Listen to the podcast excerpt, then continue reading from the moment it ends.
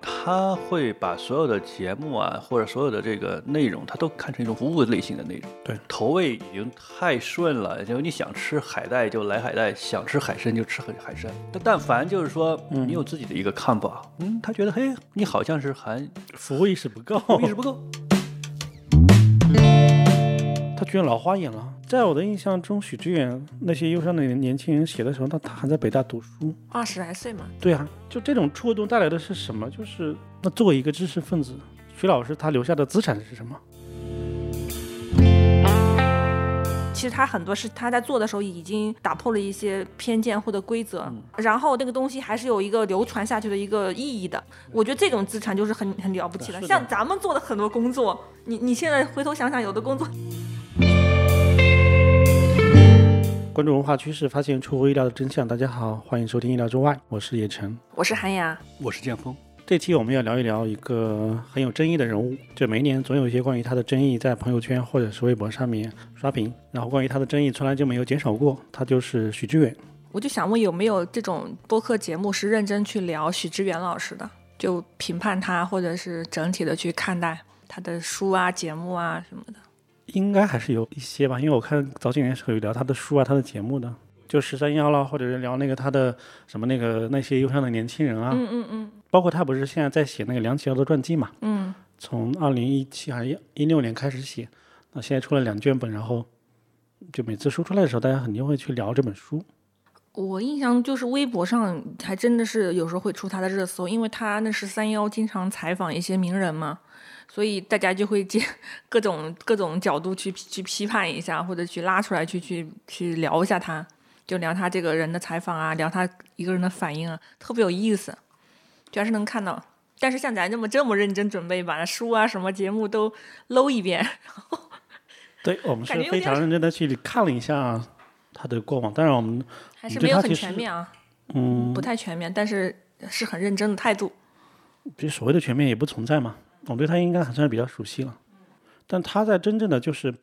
大众里面出圈的，其实就是他做十三幺嘛。之前他主要是以两个身份，一个是作家和媒体人、写作者，一个就是书店的老板，这两个身份。然后，当他做了十三幺之后，就变成一个在有点混娱乐圈的意思了，开始。对他因为采访的人嘛，采访很多娱乐圈的人，娱乐圈的，或者是一些大家文艺青年比较关注的一些人。对他第一次就受到很多的争议，我记得应该是他采访那个俞飞鸿的那一期。嗯嗯嗯，那期又出来之后，很多新媒体就说徐志远怎么这么油腻啊？面对一个美女，然后就哈喇子都快流出来了。 想象当中啊，可能徐老师并没有这样的，但是你看到一个油腻的人，你就想象他，哇，这小子应该流出哈喇子啊。我果就然是，我越看越像， 我流出来了，真的。我想说，许知远老师要是跟法海一样，面对俞飞鸿这样的美人，然后岿然不动，呃很冷峻的问几句，是不是也没人看呀？对吧？我觉得就算 是流哈那喇也可以坑子，他嘛？哦，好吧对，左右都要被喷。对，遇到美人你都不为所动，你性取向可能有问 题。那也没办法，你咋弄不行啊？但是中国历来有坐怀不乱的这种什么传统的观念，反正进入那个场景，就是很容易被人喷，对吧？就是他对这样传播出来很，是一个很好的喷点。对，很好喷点，你要抓这个点就喷他，怎么喷都行。哦是是是，包括最近那一期跟费翔的那个采访也是，就喷了好久，我就围观了好久。 当时咱们还没决定要做这一期，但是我就默默围观，那好多人下场去骂他，各个角度。对，所以就是每年总有它的一些争议。那今年的其实争议就集中在主要是两个，一个是第七季的十三幺里面，比如说对费翔这样的采访，嗯嗯，大家仍然觉得会徐志远在面对费翔这样一个完美的这种偶像的时候，感觉好好像很自卑。然后呢，就他得想象一 下徐老师吧，我我就我就很想说，大家把那种对徐老师的那种恶意的那种揣测，以及一种很莫名其妙的厌男情绪，全部都堆积到那一期上面了，其实也是很可怕的，对，真的。就是许茹芸老师应该很猥琐是吧？然好后多管越来好越多猥的琐那种大 V，那种女女性的那种大 V，一些比较有流量的一些博主，真的是踩他踩的还是蛮蛮狠的。这次我仔细看了一下他们那些热门的文章，然后当然也有很多人转发和附和嘛，那最后会发现，其实那些推文真的他是一个，他找准一个立场，然后就找材料，找证明。极化加大你的那些立场的东西。所以费翔这个，比如说，嗯、你可以说费翔是一个很非常完美的偶像，然后他很温和、很儒雅，然后去嗯交流那些他的过往。然后许志远呢，动不动是一是标英语单词，哎，这个本来我们这边就很受不了，对吧？然后又又是问的一些 不还着好，就有些人可能受不了。嗯，对不着边际的一些问题，就觉得，哎呀，在费翔这样一个不设防的这种大男孩面前，解决显得真的好像有点，仍然是那种油腻这样的一套说辞。但我实际上看了节目之后，我觉得他们两个好像有来有回非常自然的状态嘛对。他们交流还蛮好的，其实包括费翔说，他说我以前跟我的采访者去聊那个阿兰德，从来没有人接上这句话嘛。嗯，这个应该不是他去套路的吧？就是说他费翔的精神世界发出了各种信号，许志远老师还是能 hold 住、接住，并且给予回应的。就这这种在采访中还是比较让人珍视嘛。费翔其实他后面包括他们不是好像分三次录的嘛，录的还可以，我整体看觉得还是可以的，交流感很好。然后费翔也是吐露心吐露心声，当然我也能理解，这个其实也是为了宣传 宣传电影了，也是一部分了。嗯，大家有各有所需嘛。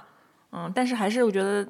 有一些话题啊，包括他们聊的一些深度，尤其是那拍摄团队、剪辑团队还是可以的。对，就是因为十三幺它的节目团队里面有比较厉害的新闻人，所以他们整个的呈现是不一样的。因为有些东西他觉得他有可能会引发负面的东西，他就可以不放这个东西，但他们永远能放出来嘛。嗯，包括最后徐志说：“那我也好像没问出什么东西来，那是不是真的这样？大家认为的这样和他们节目组认为的肯定是不一样的嘛。”对对对，他会把许志远独白那些也放进去嘛？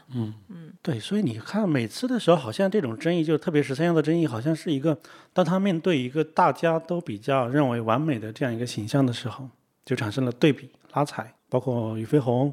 林志玲、啊费翔，嗯啊，就这样的，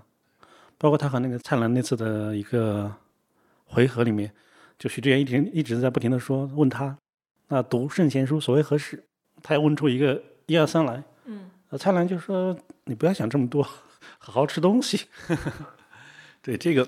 我觉得对许志远老师的吐槽，这个相当于是一种什么，就是对有生活的一种反差的一种吐槽。也就是说，你可能有一个理想的东西，对吧？但是你这一生也可能很难达到那个理想的东西，只是一个完美的东西，对吧？然后你现实当中呢，很有可能周围形形色色的人就是像许志远这样的人，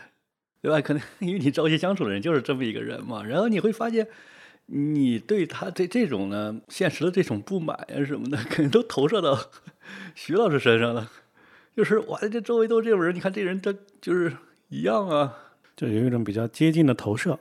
嗯，投射，我觉得投射是个关键词。嗯，就你会觉得说，我要是变成许志远这样的角色去采访费翔老师，我可不得把自己拔高点，跟费翔老师平起平坐，一样的清爽不油腻，对吧？一样的有那样的人生阅历啊，然后各种高深见解。其实我觉得这是很多人对采访的有点误解。其实去那个采访者，他去采访那个被采访者，他一定是要问各种各样的问题，深嗯的、浅的，好、好像很多看起来有点无知或者有点 low 的。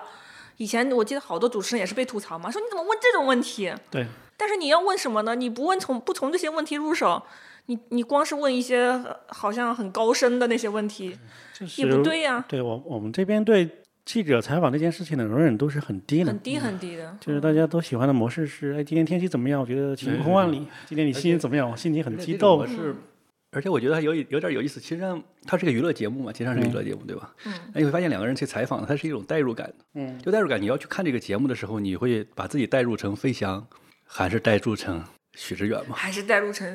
第三者，然后看着这个节目都来气，怎么采访成这样啊？所以很多时候，其实你比如说，尤其是明星啊，你为什么有明星偶像这种效应存在？就是你会和偶像这种形成一种代入感，嗯，就你会有时候会觉得，哎，我我就是费翔这样的人，周杰伦这样的人，或者我美的就像呃俞飞鸿林志这玲样，对对林志对玲，对对对嗯。然后呢，如果你去把自己投射到了这个林志玲的这个视角，然后你再去看徐志远，这绝对就是一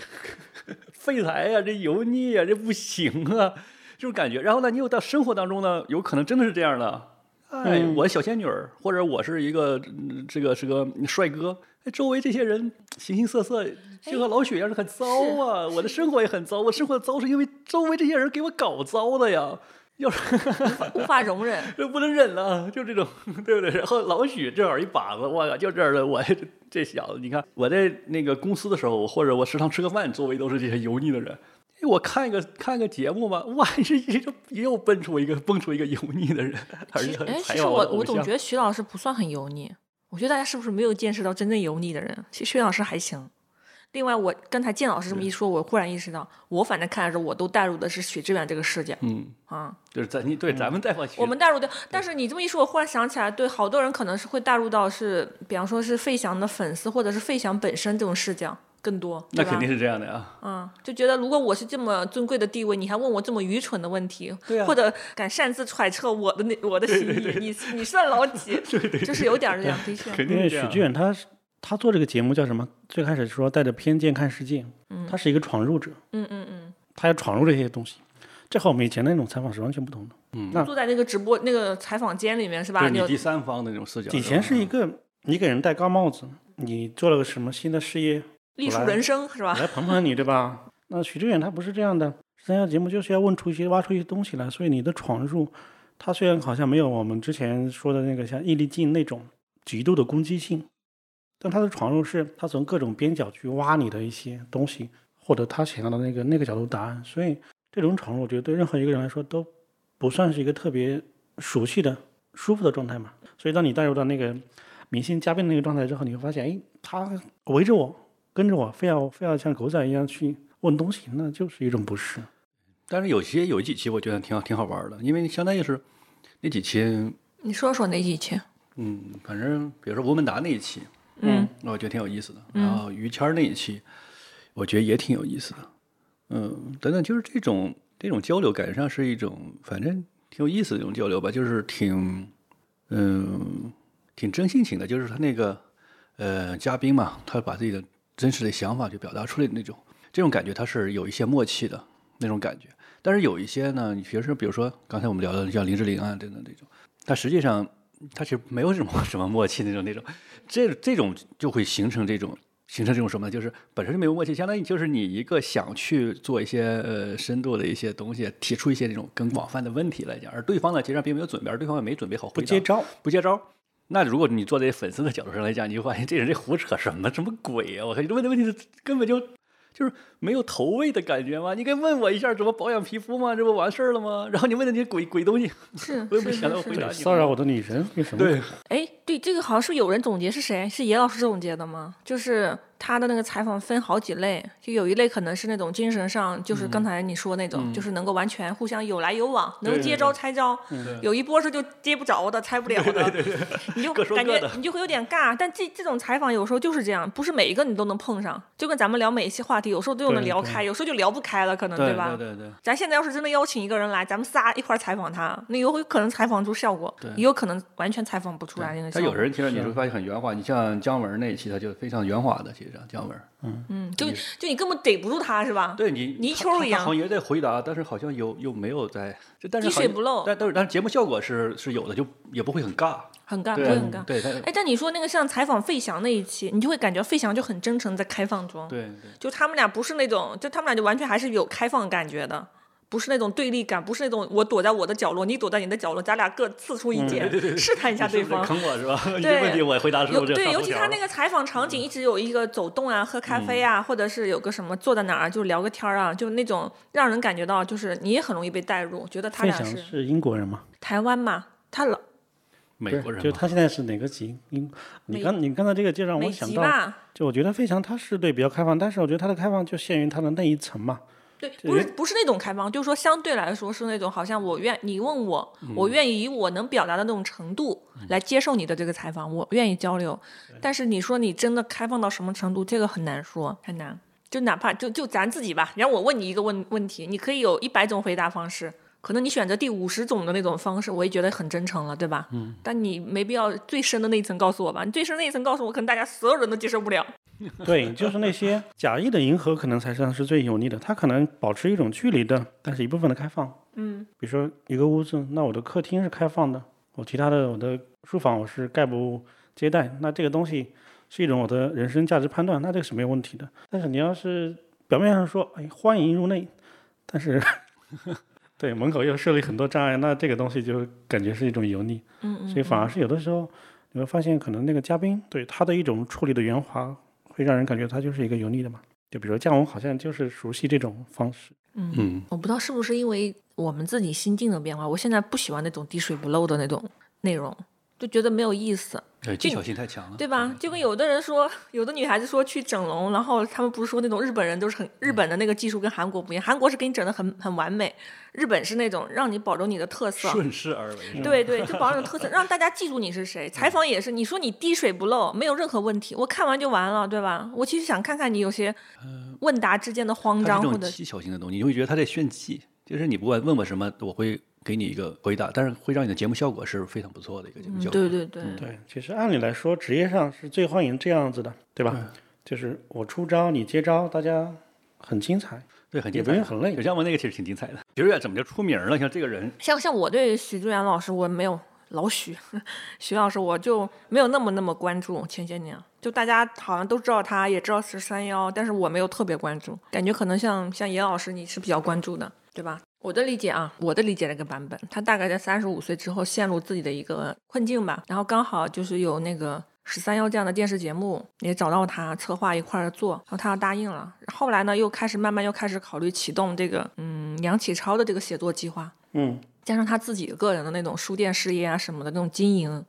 所以他自己序言里也这么说嘛，就三块内容一块儿做嘛，还是比较有，我觉得还是可能是解决三十五岁之后遇到的一些困境，然后对自己的一个未来的一个规划定位。现在回头看，其实感觉他选择是还是可以的，对吧？就整体选择还是不错的嘛，你增加你的曝光量了，你也慢慢要适应镜头，对，其实知这名个度啊也打开了，嗯是一个很偶然的，因为最开始的时候，你可以看到他早期的书，就他二十多岁写的书，嗯，他是一个比较有所谓的媒体理想的这样一个人。他一方面做记者去写作，另一方面他其实他比较喜欢那种媒体人的，我在看他那个讲梁启超书里面，就在讲梁启超当年怎么利用在上海嘛，怎么利用这种媒体传播， 怎么样印刷这种杂志啊什么的这种报刊啊，去去影提高他的影响力。就是从当年就是读书人是靠上奏折来影响国家、影响舆论，然后变成他可以刚好遇到那个契机嘛。我就在想，要是别的人来写梁启超，这写这一段没有那么大的那种触动感，但我明显感觉他的那个文笔就是下的笔墨比较重，就是他的感慨的那种心情会比较重，就是他的这个媒体人出身，就是肯定是一个复杂，对他来说是复杂的一个一个一个事情嘛，就是他的这种经历啊，包括他也确实经历了这个媒体的、啊、纸媒的一个衰落。所以我对他了解就比较浅，让严老师多聊聊啊、你你视角里面的许知远这补种充就介绍一下最。早读他的书是因为知道这样一个人，然后他写一些东西，就是一种情绪嘛。当时最最早感觉是一种情绪，就是为什么说是那些忧伤的年轻人，对于青春来说，很多东西是感觉到这个社会有很多无奈，然后你观察到又觉得无可奈何。他当时应该是在北大的前后去写这本书的。从那个时候，他开始其实就接触很多这样的人，虽然他可能不像那个高晓松一样接触都是什么顶级的什么科学家之类的，但他可以接触到很多北大的教授啊，这些，嗯、他的师长啊，那么包括像当时他去找孔敬东，他们去聊这些很多时事啊之类的，那所以他的那种感叹其实是一种九十年代之后整个的，我觉得是青年人的一种迷茫，对，就是迷茫，他把这种迷茫写了出来，但是那个迷茫是什么迷茫？我感觉他是属于那个扩招之前的大学生这一代的迷茫，对你的迷茫不是说你要选择进工厂还是嗯，在家种地。对，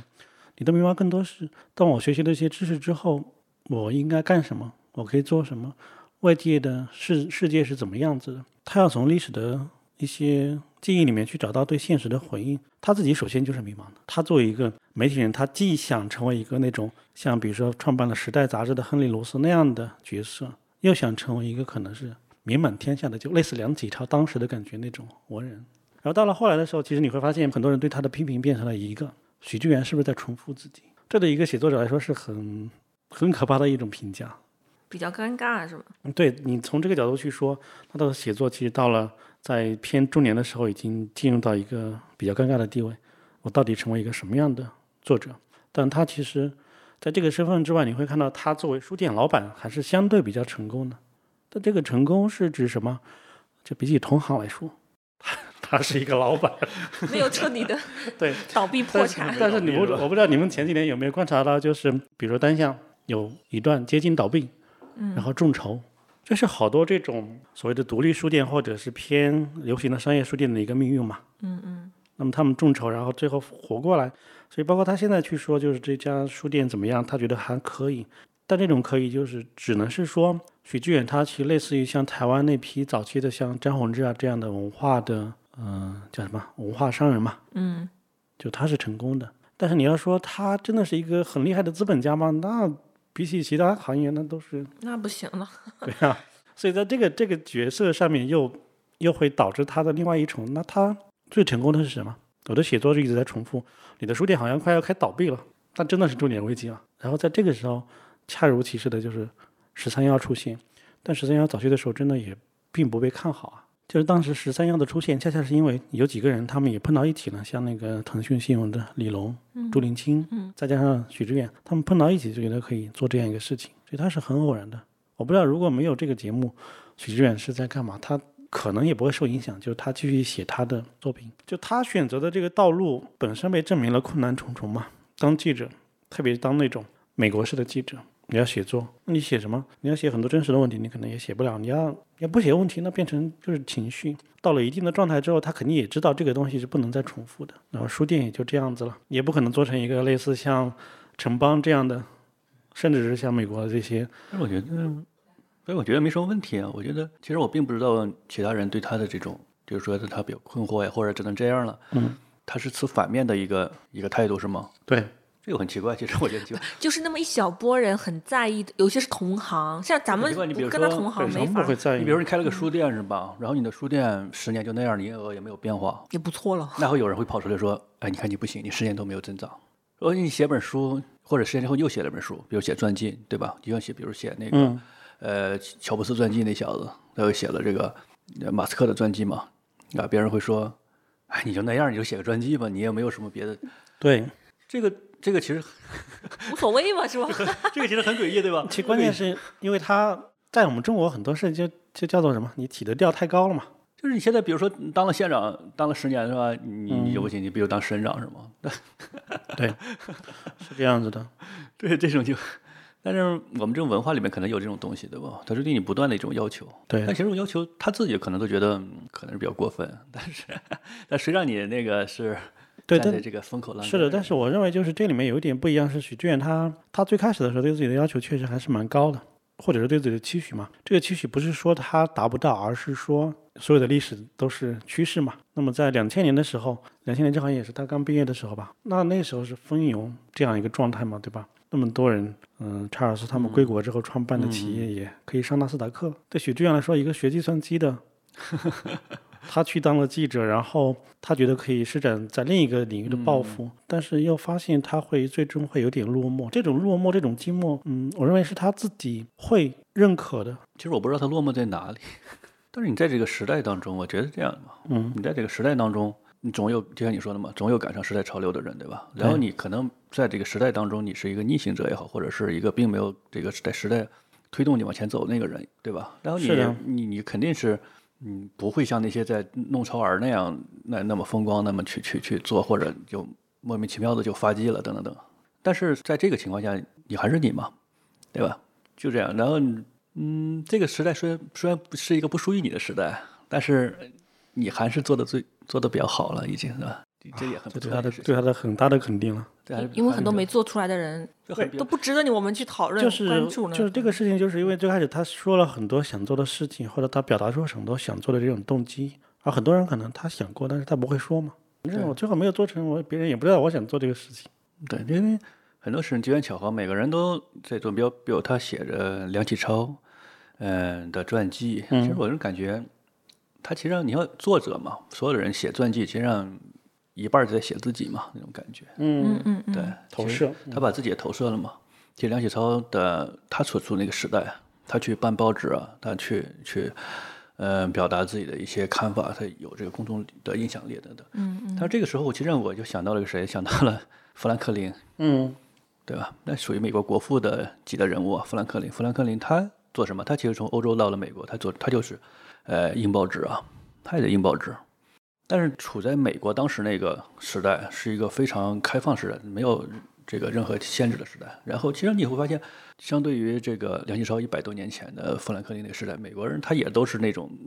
都是也是明智未开啊，很野蛮啊，那那个拿个枪啊，你你你得有警长啊，不然你混不下去啊，对不对？那个时代，那富兰克林那个时候，你要他怎么做，他就做到了呀，嗯对吧？他就其实上也开启了民治，也推动了美国建国啊等等，他都都做得非常非常好，对吧？但是你要是回到这个晚清，其实啊，你可能这个历史它发展那个程度，它机缘巧合，你不可能做到像富兰克林那个那个高度了。但是你到了现在这个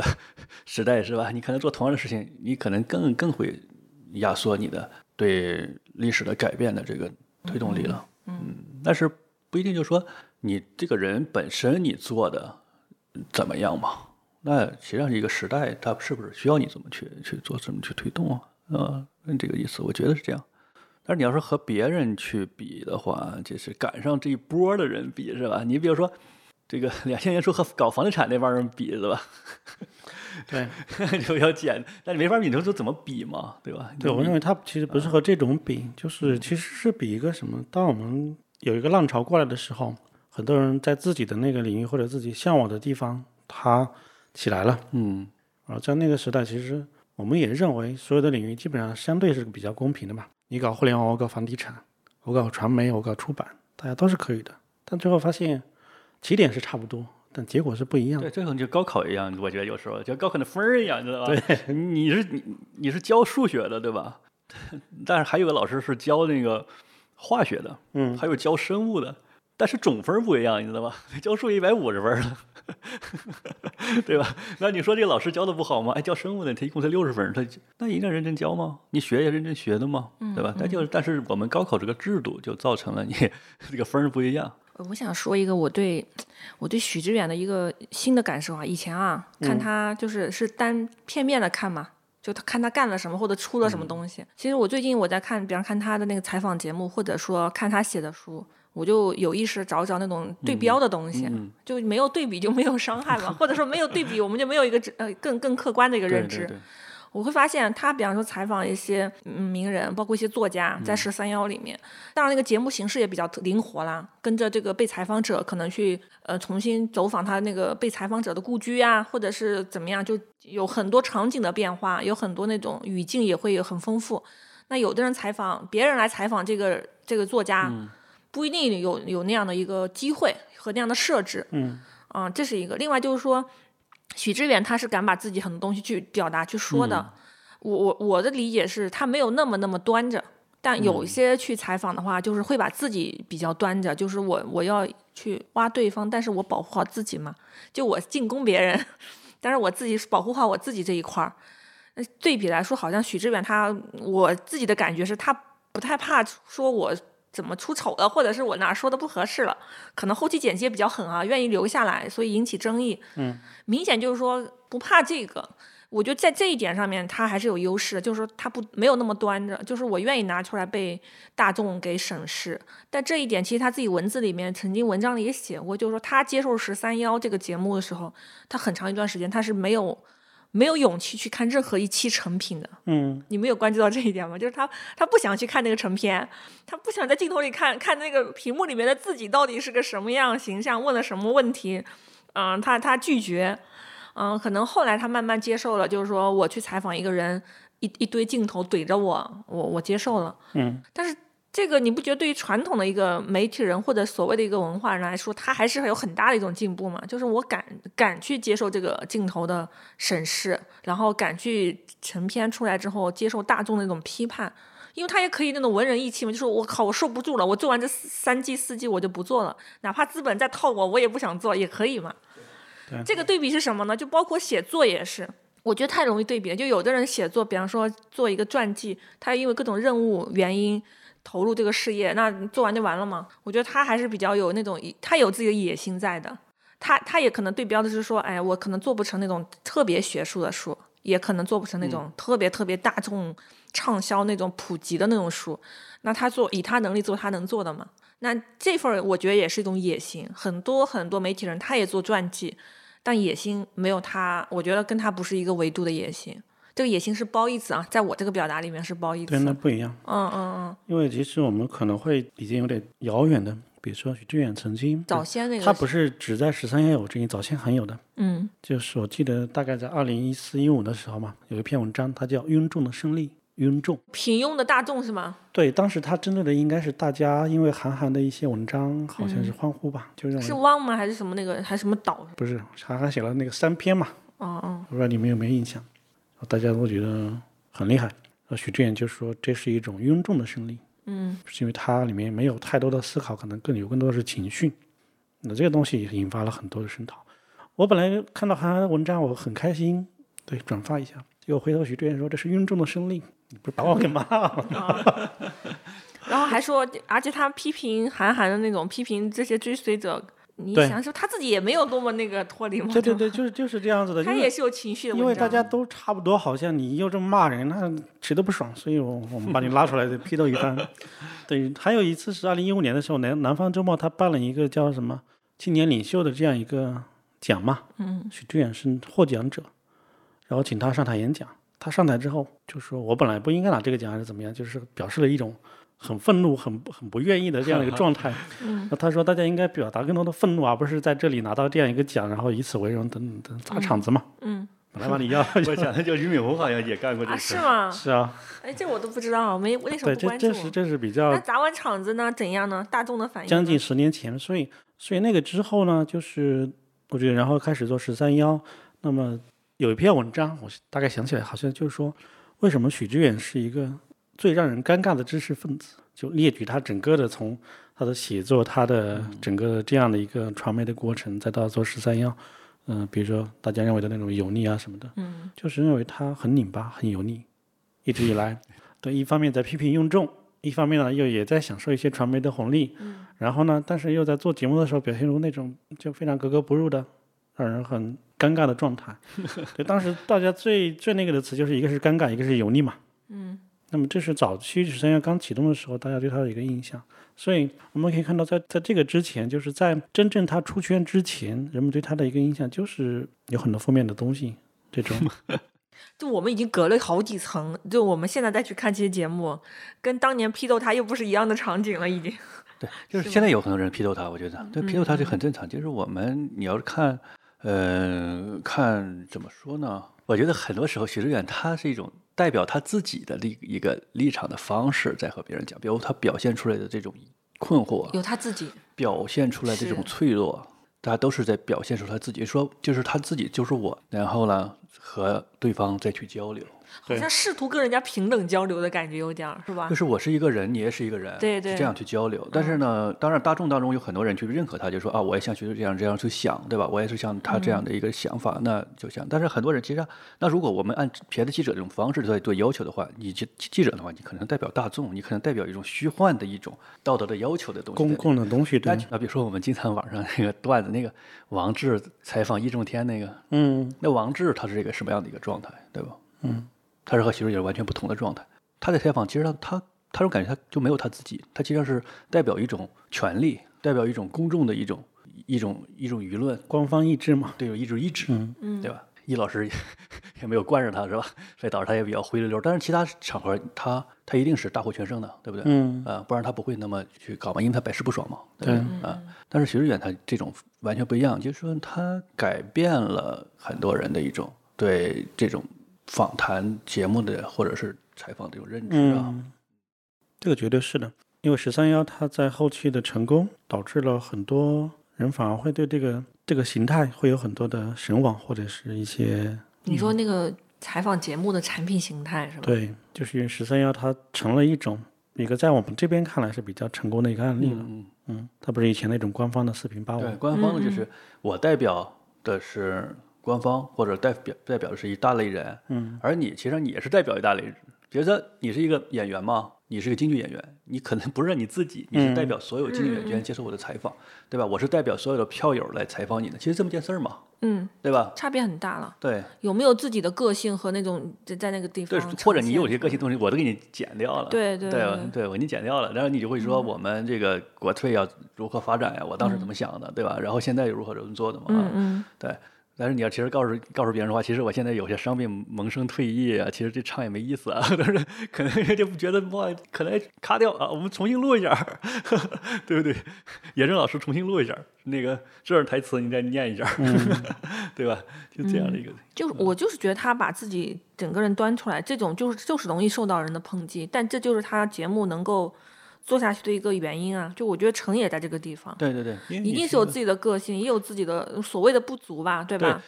你只要是一个个人的这个形象啊，嗯这个嗯方式去出现在公众面前的话，那总会有人来抨击你的嘛。你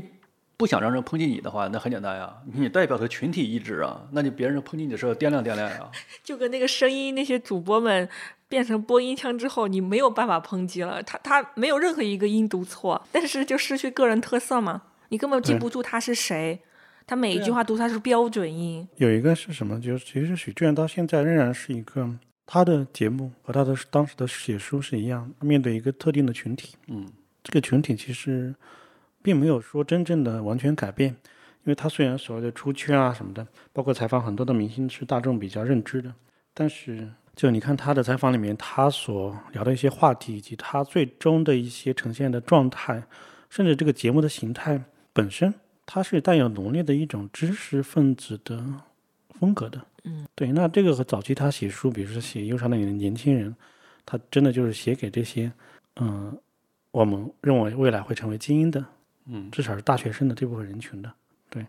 那这样一个状态之下，我的一个结论其实变成了，就是第一，十三幺很多人其实并没有认真去看的，很长。啊你这个好吧 观点对是是敢说很可以但但这个要求，这个这个要求本身也是不合理。为什么我要非要看所有的节目，对吧？嗯。或者说，难道我要看完看完所有的节目才能评价吗？就像我要会制冷才能去评价一个啊，冰不是不箱是吗，？我的意思就是说，这个节目本来就是它的形态比较长嘛，每一集就是你的意思就是拿嗯出去，哪怕我点开这个视频，也不一定都是能看完的，对吧？对，就是它虽然里传面播有率很多精彩的冲突，但是它整个节目的形态仍然就像我们现在比如说的那种文艺片一样，嗯，它有很多门槛。这个门槛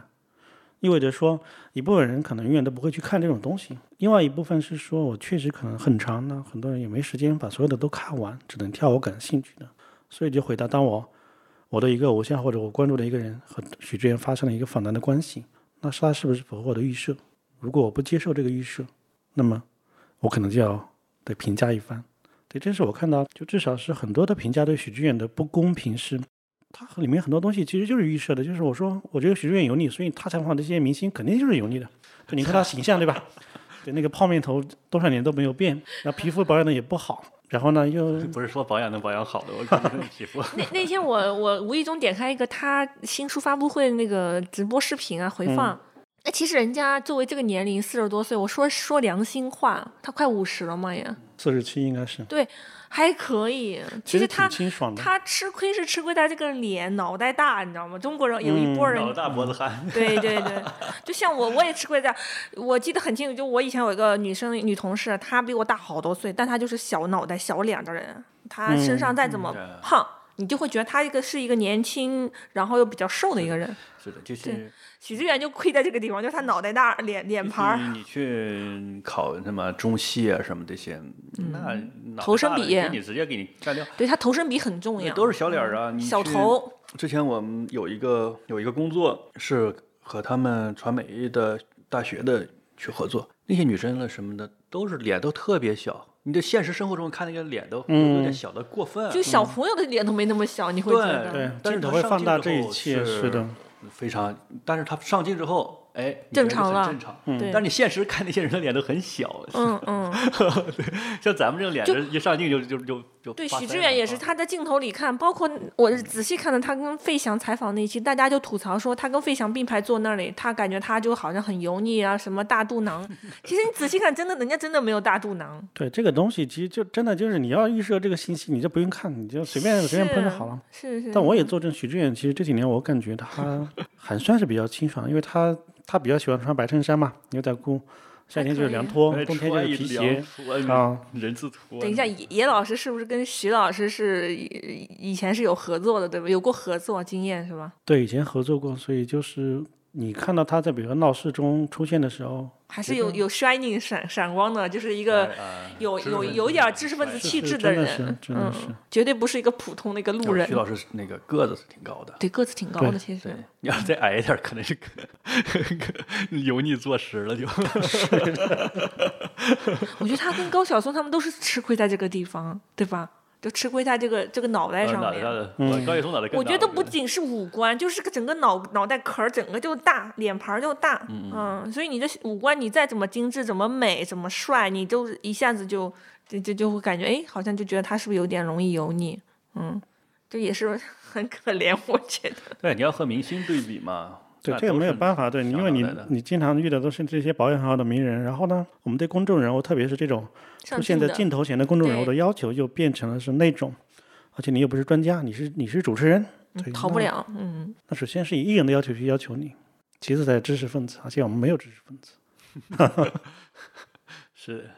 但是我现在认为的一个是什么？就是你看许志远，呃，最近的一期就是费翔这期，其实给我感触最深的一点，反而是什么？他居然老花眼了，你是们的，注意到了吗？真的，这个事情对我触动太大了。就是在我的印象中，许志远那些忧伤的年年轻人写的时候，那他还在北大读书，二十来岁嘛，对啊，然后他一路写了一些书，呃，开书店，我怎另么感我怎么感觉反向是说明野老师变老了？对啊，我真的是啊，我们变老了。就这种触动带来的是什么？就是我开始考虑，那作为一个知识分子，徐老师他留下的资产是什么？你去盘点一下他的资产，对吧？那我去看他的书，他写了这么几种类型：写忧伤的年轻人，写整个的畸形，中国的畸形，嗯，写那个这是一类，对，写那些新闻业的一些东西观察，嗯然后再写十三幺，对吧？十三也算他写的书，嗯，对，还有一类就是最他现在最看重的就是梁启超这个原来是三卷本，现在五卷本的传记，嗯，这是他所有的写作的一个成果了。而他四十七，他这个五卷本写完，我估计怎么着也得到他五十、五十五十三、五十嗯五十岁五左岁右了差。对不，多，对，那两你年就出一本就不错了。那也就意味着说，他的写作对他意味着什么？到这个年纪，对吧？每写一本，他都是一个时间的消耗。然后你看，他开书店其实开的还不错了。他们最近在那个东京的银座开了一家单向单向街书店，迈出了这个全球化的步骤， 也算是一个相对比较稳扎稳打的状态。然后还有什么？他的那些曾经的姿态，其实他是他很重要的一个他的成果，就是不管是他说庸众的胜利，还是他在这种领奖台上去砸场子，曾经的姿态，其实我们现在看到越来越多的人是非常的乖巧配合，对吧？是，其实对你说的乖巧和配合这种，其实嗯这种服务意识嘛，对不对？其实你说服务意识，对就你好我好，大叫家什都么是好的。服务界面对，对，因为现在的公众啊，很多的受众啊，他会把所有的节目啊，或者所有的这个内容，他都看成看成一种服务类型的内容，就是这种。对，投喂已经太顺了，就你想吃海带就来海带，想吃海参就吃海海参，那种。但但凡就是说你有自己的这种，呃，一个一个目标，你有自己的一个看法，嗯，他觉得嘿，你好像是还 服务意识不够，意识不哦够，对吧？你刚才我们去聊这个许志远脑袋大很油腻，为啥呢？因为我现在要看视频，嗯视频你整个的布景，还有你的选题、你的采访，包括你出镜的人，你都是对我服务的。对，然后你你为什么出一出这么一个胖子或者一个一个家伙长得很丑，然后没这显然没有服务到位啊？ 那我就要抨击一番，对不是对？短视频平台上面都是帅哥美女，连中老年妇女都有这个中老年妇女这有秀才，是的，他就是有是这样的的，对。对，所以他曾经的姿态，其实我觉得大家很容易忘掉，或者我们我们现在应该很少有这样的姿态了，越来越少，所以所以变成了一个什么？我们其实现在一方面是姿态变少，服务意识很强，另一很方乖面巧造成的是什么？大家的容忍度是很低的，对就是是的是的一个人只要你稍微哎我觉得是，我觉得是表达我不爽的这种是很容易的，就是。不是啊，就是以你看前你我容忍度低，我看的看的央视什么的不爽，我没这地方可骂，你知道吗？不是，啊我说容忍度低是说处在公众的场合、处在舞台上的，大家对他是容忍度很低啊，的，那是很低对？吧？但是而且要发泄出来啊，要就一表达。旦你有什么东西，我立马把你揪出来直。接就这其实是我们一个现代的互联网发展，今天它一个一个问题啊。所谓的就是你相相对相对什么公共社区被压缩了，但是我们会认为就是你在网上表达这是一个公共性的表达嘛？嗯，其实不是啊，所有的表达其实不是公共性的表达呀，它都是呃它其实不能完全属于公共性的公共社区的表达。为什么呢？就刚才就海雅老师说的，就是之前我们，比如说你要去批评别人或者怎么回说回事儿，其实你心里可能也觉得不开心，这小子怎么今天穿了这么一个破裤子就就来录节目，那很不行。但是呢，那小子就坐在你面前呢，那小子就坐在你面前，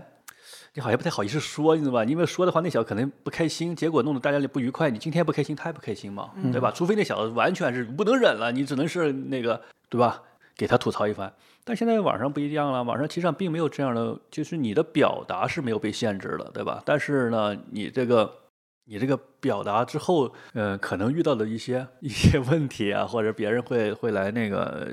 反驳你啊，或者当时的一种，这反总之我觉得和一种所谓的我们在一个议事厅里的当中那种公共空间是不一样的，所以就表对哎变成就是说有一点儿我不开心，我就要去上上纲上线，然后开始这种非常极端的去表达，因为这种极端表达我没有任何这个负担，是的，就是我们没有广场了，变成了每个人有自己的一个独立的私密的空间。对吧？每个人就对，本来就是广场里大家的议论，现在每个人就相当于怎么回事呢？我待自己楼上，我拿一我自己的喇广叭。播，对对我我拿一喇叭在这喊，对吧？我是喊我喊你，你你你没脾气是吧？喊你你你不能到我家里打我，对不对？对然后你你怎么办？你只能连那一喇叭喊喊我是吧？这就不一样了，对吧？其实你说这广场里边你是不能这样的嘛，你广场里边你肯定是有一个双方的一个制约嘛，对吧？它是嗯有一个妥协的嘛。现在你没有什么可妥协的，对吧？完全不妥协，甚至这个东西我都不用去调查，我也不知道那个到底怎么回事，只是我一个情绪到了，我就马上拿出喇叭来，嗯然后开始喊。对，所以我刚才说，就除了他的这些有形的产品之外，有形的作品之嗯外，反而他的这个引领的这种姿态潮流，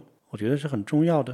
比如我们再去看的话，从他的写作风格到他的这种公共的嗯表达的状态，到他的十三幺里面这样开创的一种采访的风格，就这个东西反而是会有他未来留下的可能更有影响力的一种东西。嗯嗯，我现在就认为他的十三幺反而是他可能是实现他之前那些真正抱负的一个最大的窗口了。嗯，因为你的写作，你会发现在这个时代，写作变成了一个更加落寞的事情。就你的连接感和生生产量没有那么快，对，没有那么大，它不像以前一样，你作为一个媒体人，你能连接那么多人，很快速。嗯，就那么几份报纸，那个杂志，对你吧看？书店也是一样子，虽然它是一个非常持久、坚固的东西，嗯嗯，那你做十三幺，而且有这种网络媒体的支持，那好像反而是在它是属于上个时代的那种媒体的感觉了嘛？嗯对，嗯，你连接这么多人，有些可能不是原来你的你的用户、你的粉丝，但是因为你这样一个东西接触到你，可能会稍微的理解一点你的思想，所以就他的这样一个十三幺的节目，可能是巧合性的让他成为了有传播力量的意见领袖，对，真正的意见领袖，这个很有趣啊，这完全可能是他是从来没有这样想过的，嗯，或者也不对，也不是没有想过。因为如果他熟悉美国的媒体史的话，美国也很多这样的人嘛，包括建峰老师说的这个从富兰克林开始、啊嗯都是这样的，但是他间接的用用来另外一种方式实现了，这个不是每个人都有这么幸运的一刻吗？嗯，所以它还是野心跟机遇并存的，就都还是可以。包括我，因为 仰慕他这个十三幺节目的影响力，我也想着他那个节目最后不是后来也出书了嘛，我把那书买回来，然后研究了一下，他其实你看到里面那些人名，很多人又已经去世了嘛，嗯他就采访那些人对象，有的都去世了，你会觉得还是有真的有点那种遗产的感觉，就是你他曾经花了那个力气研究对方，然后做了采访，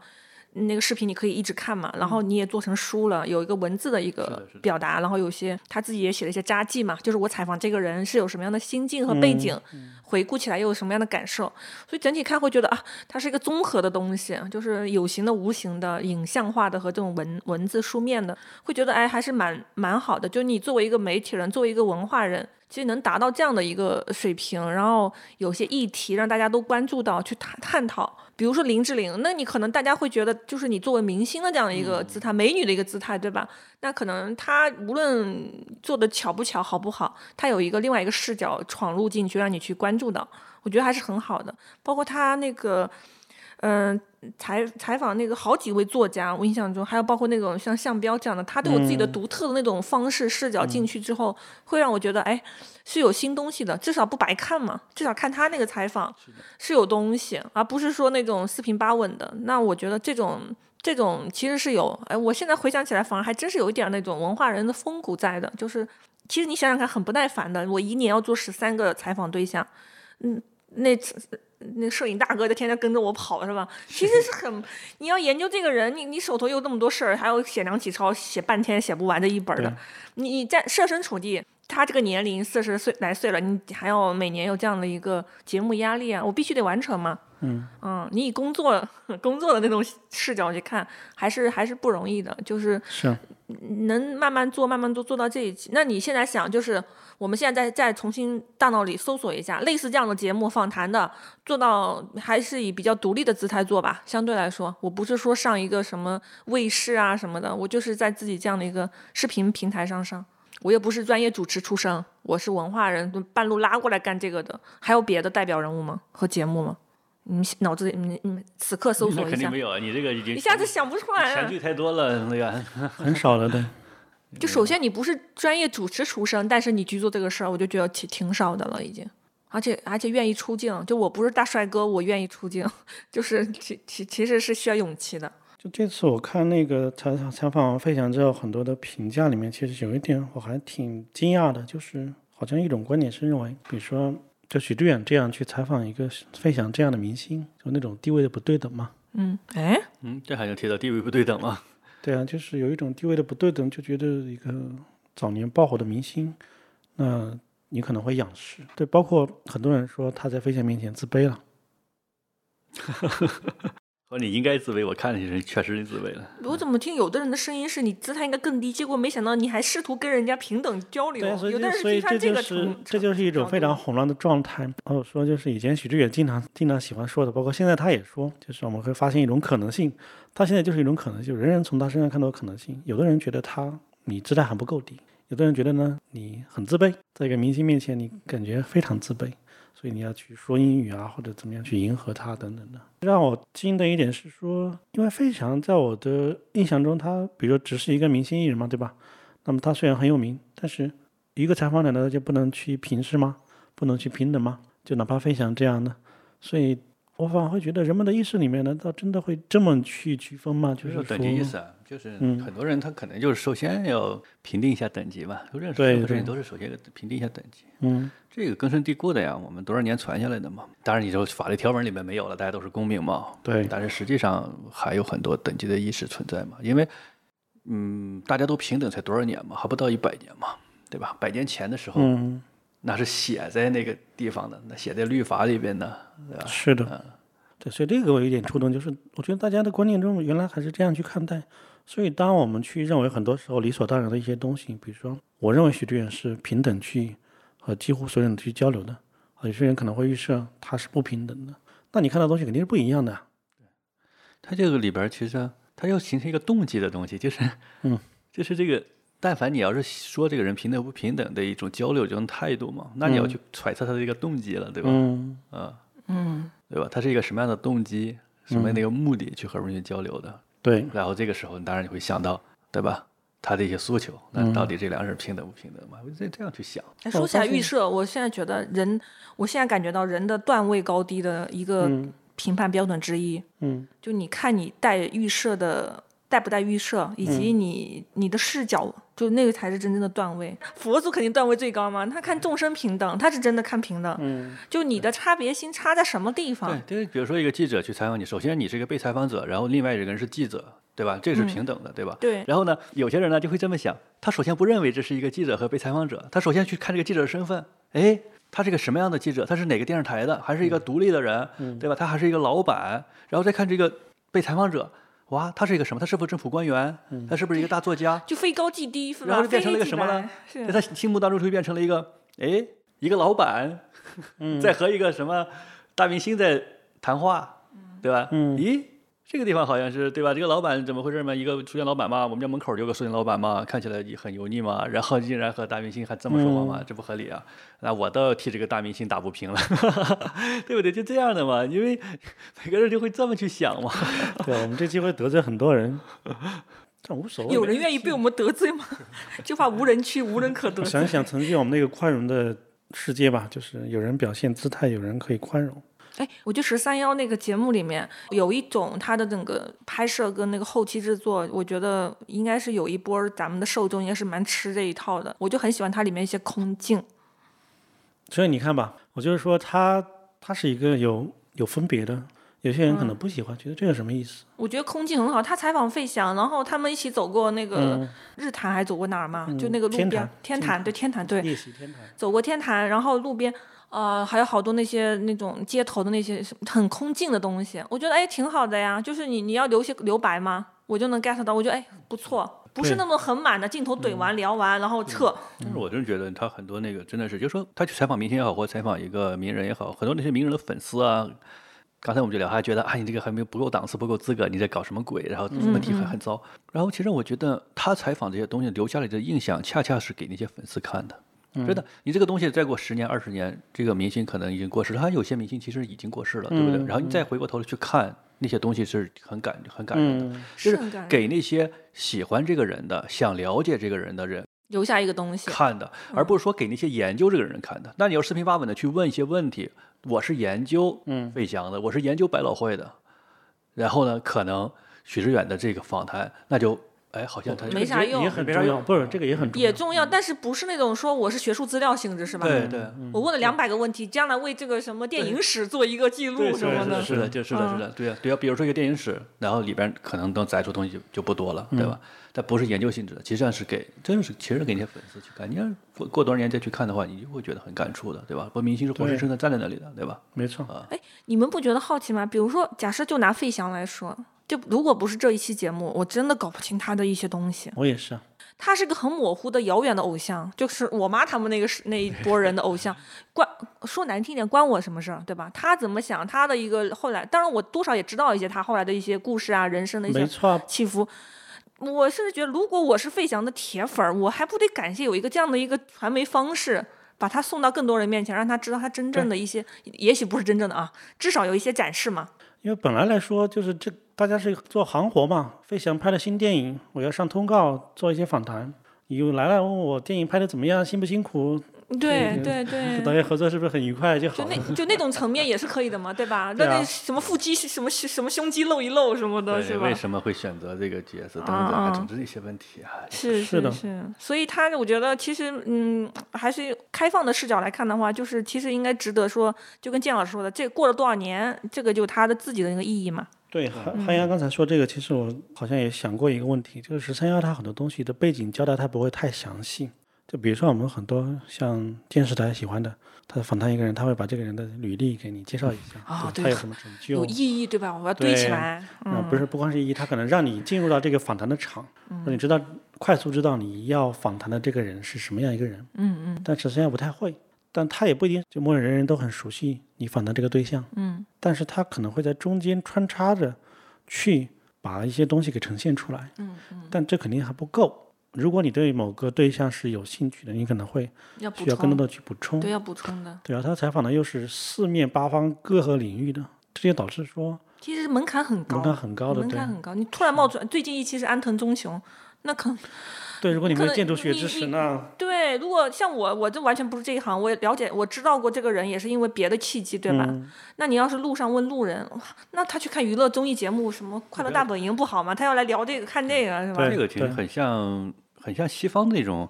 嗯，教育很嗯像西方的教育的，对吧？就包括现在我们也在改革这方面教育嘛，就嗯就老得师学一学嘛，是吧？就老师给你去讲一个历史人物，不是嗯说照着课本念，身处年月日干过什么事情背会就完了。嗯，老师在课堂上主要是给你去去把他的一些亮点、一些为什么去讲告诉你，而至于这个人的生平、他的传记，你回去看呐，我给你一个是书的嗯单，你看呀，你不看的话你听不懂，不及格和我没关系啊。呃所以说，看这个节目十三幺，你是要有学习能力的，而且对要有这种接受能力。首没先，错我能接受他这种不同的形态以及这种交流的风格，对吧？不不是说他一定要捧着这个采访对象的，或者是要干嘛的。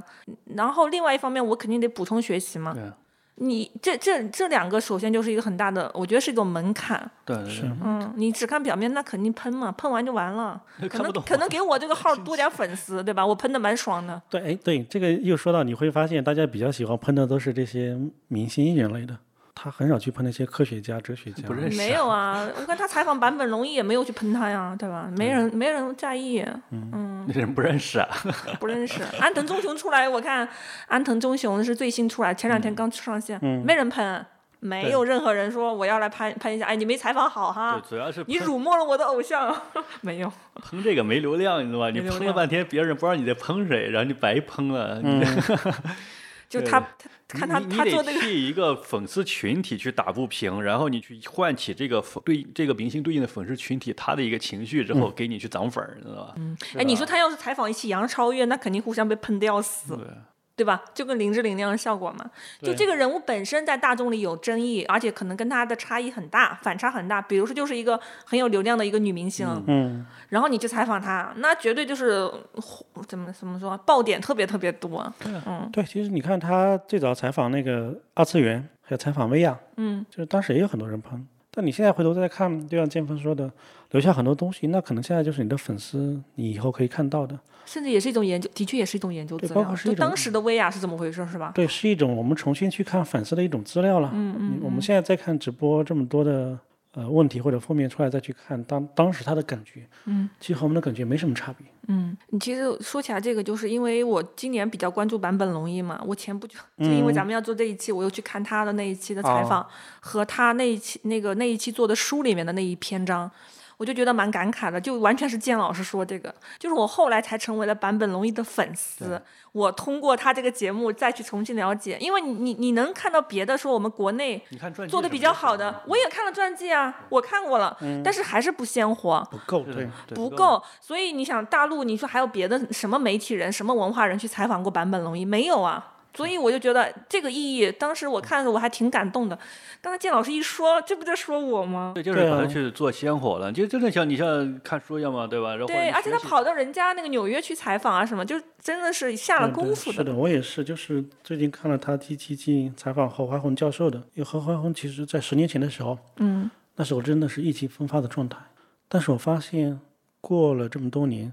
他最近的节目里面表现就是真的是老了，嗯，比如坐一会儿就说我腰疼，啊，对，都会保留下来就啊。是你这种会节目嗯很感慨，对，就觉得时间在变，然后当年的，比如说很多你没有听懂的东西，然后回头通过这个访谈又又去听的时候，也嗯有新的体悟嘛，包括他的书啊什么的，就真的也是也是很很感慨、很感动的。如果没有这样的，我就意识不到啊，老得这么快，我们所有人老得这么快，真的。你觉得你你做事还来日方长，你要有什么理想？其实没有那么多机会了。嗯，那一批本来少壮的教授们已经老了，嗯，那些还年轻的，我们感觉还年轻的已经是已经在是老中老 年了。 是的，是的。所以有时候，唉，没有，就算做做一些事情嘛，做好了就，嗯，就是每个人都有对，对对这个节目啊，每个人可能有不同的看法，啊但每个人会有不同的感受，或者他改变了一些人，可能也没有去改变一些人，对吧？对但是，嗯，做事情就这样啊，这个事情做了就行了。我觉得做了这个事情做了，就本身就非常大的一个成果。他对是的你不觉得他做一些？你现在看刚才那个，嗯、呃，野老师汇总他的几项文化资产，你不觉得其实他很多事情是可以，他他在做的时候已经打破了一些偏见或者规则，嗯对，然然后那个东西还是有一个流传下去的一个意义的，就多少还是有意义嘛。我觉得这种资产就是很很了不起了。是的像咱们做的很多工作，你你现在回头想想，有的工作真的是没有流没有这个意义和流就是传我意们义。可能既没有开创性，没有然开后创性你在这个同同行的比较里面，你甚至都不算一个特别好的，没有开创性，没有争议性，也没有流传的意义，也不算优秀，甚至比对我觉得甚至比不上良 好所。以为什么有时候就是做的很多人做事情也没啊挣着大，钱，对有没吧有？做好的原因是在于我们特别希望得到一个结果，甚至于我们在做这个事情之前就希已经对自己有一个盖棺的定论，或者是希望别人怎样才是做好的？给我一个定论，嗯，我照着那个定论去做，对，甚至于我想改变某些人的看法，我就照着那个目的去做了，或者达到一个某个目的去做了。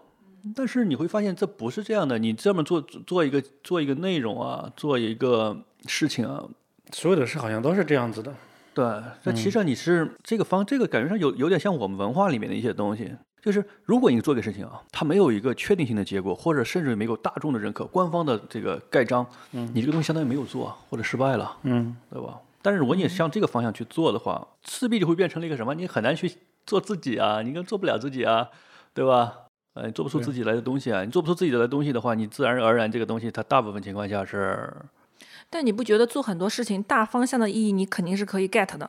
就是我知道做这个事儿大方向是对的，大方向啊。嗯至于细节说东西有多少成就，达到什么样的结果，嗯你肯定要到后面才能事后才能看出来，嗯就是就事后能算账嘛。但是你事前怎么算，你算不清没楚法的。算对没法算，但是现你有一个最笨的办法，就是说你觉得大方向对的事儿，你坚持下去，对总比对你立刻就放弃掉，肯定胜算更多。对对是对是嗯，就是这也是你看到，就是比如说许志远，他虽然是一个非常比较有姿态的知识分子，嗯，但是如果你隶属他做的这些事情，他真的挺能坚持的。就包括我们看他写书，一直在写，一直没有停止写作，甚至要写得更艰深的这种专注，去做十三要做的七进，他自己都没有厌烦吗？就那能肯坚定持也下有去也有对，也有对想动摇的时候。啊包括，书店，我看他最近听他和那个吴奇，就单独那个吴奇的播客，嗯，然后就聊这个做书店也很累啊，但是没有办法，那你要当老板嘛，还是要有点信心的。嗯，就他确实还是挺能坚持，这种坚持，如果你把他的姿态结合进来去看，好像又真的是挺不容易，挺难得。但更重要一点是，如果我们再去看许志远的这些资产，你会发现，如果放在我们这个范围之内去看的话，他是一个都是有开创性的，嗯嗯，写书、开书店，然后做做访谈节目，然后这种知识分子的姿态，哪一个其实都后来成为别人模仿的对象了。嗯不太好模仿，关键还是你知道吗？这才是开创，也不是说你开创完了后面跟着你吃也是能恰饭的，就其不实太好不太模好仿原因模是仿。所以这个嗯就很难去，就是你模仿，当然我相信很多人能模仿，但是你会发现他你自己的那个，我觉得啊有时候你自己的这种心墙是难以突破的，嗯你导致你模仿不了别人，为什么呢？比如说别人是不惧怕争议的，嗯，你到底惧不惧怕争议？你惧怕争议，你怎么去模仿别人？你模仿不了，对。嗯对吧？第一步就踏不出，第一步他不出吗？嗯，对，你想要确定性的结果，对，你想要确定的结果，嗯，对吧就你是想很很保守派的嘛，你想得对到吧怎么样的？什么就样的每一个步结我都果有一个分儿，有个结果，有个都要好有这样的评。结果，我需要有达达到一个什么样的预期等等等。其实际上别人不是这么做的，嗯，别人从根儿上就不是这么做的，对吧？然后你是你那那你没没法去去去模仿，就是你没法弄。是是是，哎，是我在群里面聊的时候说的这个词儿吗？我忘了。就是许志远给我一个，我有一天突然感觉到一个词儿，就是他没有那种圈养感，就是还是有个独立姿态在的。圈养感就是特指那些就是在一定单位平台特别被圈养在那儿，对对对，就比较四平八稳，然后有另外一种文化人的清高姿态在，然后会觉得许志远你现在蹦跶来蹦跶去，你蹦跶啥？我在好多媒体人里面，他们呃有的没的都在暗讽他，因为我是在一个无辜第三者姿姿态听到那些暗讽，我想说，诶，许志远真的那么令人讨厌哦？这个在传奇的故事里面就说说了，就是说好像是他他在经济观察报还是什么地方，在主编的办公室里面踩着人家桌子系鞋带， 他就最开始就是这样的姿态的，嗯对，所以这也可能是一种独立感吧。嗯嗯。就莫名其妙成了他的好像什么半个粉儿一样，然后我甚至在家里面看他的访谈，用电视电视机看，我还安利给我们家孩子，我说你看这是一个主持人，这个男的，然后那边那个右边那个就是费翔嘛。我说你看右边那 个混血的哟，他是混血，他曾经很有名，他是我妈妈那一代的偶像，就你你姥姥他们的偶像。我们的小孩就跟着也看了好一会儿，就是你看这就是说，其实我们关注身边人就跟着被关注了。哎，对，好像许许志远的十三幺也是在我们家唯一没有争议的一个节目。哎，是吗？对，后来说到费翔，其实上当时上央视是很哇，那那个节目还是那个那个春晚那个时候还是很有争议那个时候，议的很神奇对就是他不是跳舞吗？嗯，我看那个采访当时那个总导演的时候，衣服什么太紧，什嗯么然后又跳舞，舞对，开始姿有全，开始的时候他会说，他他告他他接受采访的时候，开始的时候你们会看到非常的全全景，他在那里扭嘛，全景，后来没有了，全是大脑袋，就是特写，就是特写，嗯为什么呢？因为开始放全景的时候，上上峰就有电话嗯，说这个东西不能让他不能跳这舞姿不雅是啊，吧？舞姿 不雅，精神污染。嗯，然后呢，然后那个、呃 导演是个女的，切的那个导好像那个导播吧，是个对女导女导播还在切，导播问他咱还要不要切了，然后他说没事儿，听我的，那、全景 好看。全全景好看，该切全景切切切全景。然后后电电话又打过来了，哎，我刚才说了是不让你切全景，你怎么还在切？后半截切了，对，再切下课 黄了。是。就我们现在看起来习以为常的，当时都特别识破天津，是吧？对，费翔带回来一种就是时间，他从那个时间到现在这个时间，我们看起来他是一个，就是个时代记忆的符号而啊，真且的。是一个环形，可能嗯嗯嗯，是是是。这很有趣。那我们今天关于徐老师的这一系列的东西，其实从他的早期的写作到他做节目，到他现在去写梁启超，就是比较开放的聊了很多。我觉得要向他学习，就是还是要敢问、敢想、敢说，嗯，对，你懂吗？对？我们其实也不需要讨好他，我们讨好他掐不到任何东西。对讨好他没有好不需处，要是吧 讨好他。对啊，所以我觉得听见我们这么聊是，我觉得是有意思的，值得嗯对还听一对听。对嗯， 对，欢迎大家在小宇宙、苹果播客、网易云音乐、喜马拉雅等平台上面订阅我们的播客，我们会每周更新一期。好，那我们今天就这样，拜拜拜拜拜拜拜拜。